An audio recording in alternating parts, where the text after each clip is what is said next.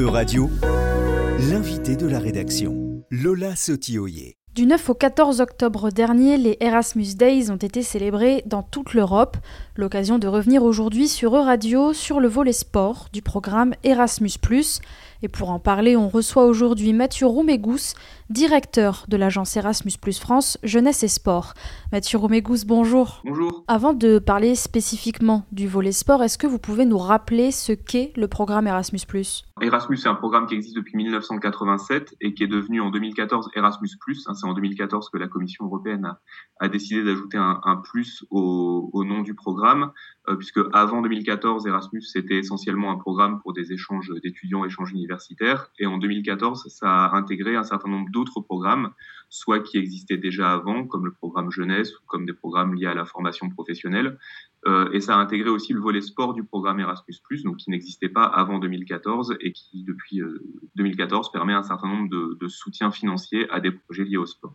Et comment est née cette euh, volonté d'intégrer un volet spécifiquement dédié au sport à ce programme Erasmus ⁇ alors c'est une double volonté euh, jusqu'à 2014 qui a, qui a permis euh, l'émergence de ce volet. D'abord une volonté du mouvement sportif à l'échelle européenne euh, qui avait besoin de, soutien financier euh, européen et donc qui a, qui a, fait cette demande assez forte et aussi bah, une volonté de l'Union européenne une volonté euh, bah, déjà de, de s'emparer de, de, la thématique sport et euh, volonté aussi bah, de la Commission européenne de reconnaître euh, davantage le, le, sport et de reconnaître la place du sport et son importance dans, dans, nos sociétés. Donc en fait, c'était cette double volonté, une demande de la part du, du, mouvement européen, mais une volonté aussi commune de la part de, de l'Union européenne qui a permis l'émergence de ce volet à partir de 2014. Est-ce que vous pouvez nous dire un peu quels sont les objectifs d'Erasmus Plus Sport? Ils sont multiples. Hein. On a des, des objectifs, euh, un objectif général de, de, reconnaître la dimension, la dimension européenne du sport, euh, avec des, possibilités de financement qui, peuvent se décliner en quatre objectifs différents. Un premier objectif euh, sur l'encouragement de la, pratique sportive et, la promotion du sport, c'est-à-dire euh, bah, reconnaître que l'activité physique et, sportive est bénéfique pour la santé un deuxième objectif qui est aussi de promouvoir l'intégrité et les valeurs du sport. Donc, ce que l'Union européenne entend par intégrité, c'est notamment bah, la lutte contre les matchs truqués, la, lutte contre le dopage, la lutte contre la corruption dans le sport. Un troisième objectif qui est plus sur euh, l'éducation dans le sport, promouvoir l'éducation dans le sport et, la montée en compétences, l'acquisition de compétences de, structures sportives. Et un quatrième objectif sur la promotion de, l'égalité des valeurs européennes dans le sport. Donc, ce qu'on entend par égalité, c'est assez large. Hein. Ça peut être l'égalité femmes-hommes dans le sport, ça peut être l'égal accès de tous aussi dans le sport, donc notamment euh, l'accès des personnes en situation de, de, handicap. Sur les valeurs européennes aussi, c'est ça peut être la lutte contre le racisme dans le, sport. Donc euh, voilà, un, panel de, projets, un panel d'objectifs assez large. Et concrètement, comment ça fonctionne? Comment sont organisés les événements en lien avec euh, Erasmus Sport Donc le volet sport d'Erasmus Plus, il fonctionne par appel à projet. Euh, et donc en fait sur la, mobilité des, coachs sportifs, ce sont deux appels à projet par an. Donc les porteurs de projet ont l'opportunité de candidater à, deux reprises auprès de, auprès de l'agence, euh, une fois en février et une fois en octobre. Donc le prochain appel à projet, ce sera à la fin du mois de février. Et pour les deux autres types de projets, les projets de partenariat et les projets de manifestation, il faut candidater directement auprès de l'agence exécutive de, de l'Union européenne, donc une agence qui est située à, à Bruxelles. Et donc là, c'est une date d'appel à projet par an, c'est au mois de, au mois de mars. Euh, nous, l'agence, on gère directement l'appel à projet sur la mobilité des coachs sportifs, c'est-à-dire que c'est nous qui recevons les candidatures, qui les instruisons et qui donnons les, subventions. Et sur les deux autres volets, sur les projets de partenariat et sur les manifestations, c'est géré directement à l'échelle de l'Union européenne. Mais euh, donc l'agence Erasmus Jeunesse et Sport, elle bénéficie d'une subvention de la part du ministère des Sports qui nous permet d'être ce qu'on appelle point national d'information, c'est-à-dire qu'on va euh, informer et accompagner les porteurs de projets français pour déposer, pour déposer à l'appel à l'appel à projet. Et quel type de projets peuvent être euh, financés par ce programme? Est-ce que vous avez des exemples concrets? En fait, il y a trois types de projets euh, qui peuvent être financés dans le cadre d'Erasmus Plus Sport. Euh, premièrement, les projets de partenariat. Deuxièmement, les manifestations sportives européennes à but non lucratif et troisièmement les projets de mobilité. Donc peut-être pour rentrer un peu dans le détail sur ces trois types de projets, vous donner des, des exemples un peu plus précis. Euh, sur les, les, projets de partenariat, en fait, ça vise à, à, développer la coopération entre des structures sportives européennes, euh, la coopération pour euh, identifier des, des, actions innovantes, des outils ou, des méthodes qui répondent aux, aux objectifs que je, que je, vous ai cités précédemment.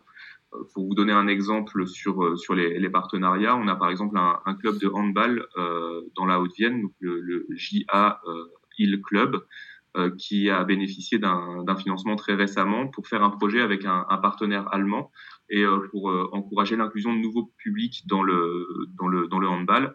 Et euh, donc ce qu'on entend par nouveau, enfin ce qu'entend ce, ce club dans les dans les nouveaux publics, on est plutôt sur l'intergénérationnel et, et faire jouer ensemble des, des publics des publics de générations différentes.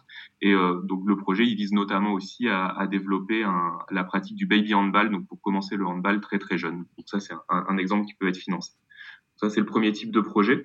Euh, deuxième type de projet, donc je vous disais, hein, ce sont les, manifestations sportives européennes à but non, lucratif. Donc là, l'idée, c'est de permettre à, plusieurs organisations, donc de plusieurs pays euh, différents euh, en Europe, d'organiser une ou plusieurs manifestations qui mettent en, valeur un, un, une thématique ou un des objectifs du programme.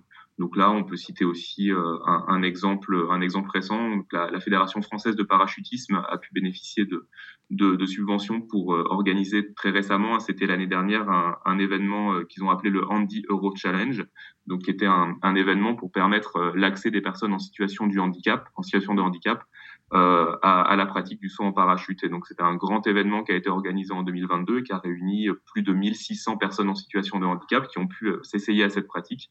Et donc plus de 1600 personnes qui venaient de 20 pays européens différents, donc quelque chose d'un événement d'une ampleur, d'une ampleur certaine. Et donc dernier type de projet que, que je vous citais tout à l'heure, donc les projets de mobilité. Donc ça c'est tout nouveau, c'est tout récent parce que ça a été créé en 2023. Mm. Donc l'idée de, de, de, ce, des projets de mobilité euh, des coachs et personnels sportifs. Donc là on s'adresse plutôt euh, à des structures sportives locales, des clubs sportifs locaux, euh, des, des, clubs amateurs, euh, qui peuvent donc grâce au financement européen bénéficier de, de financement pour euh, faire une mobilité et aller rencontrer leurs homologues dans un autre pays européen et pour observer comment comment c'est organisé ailleurs et qu'il puisse y avoir une montée en compétences.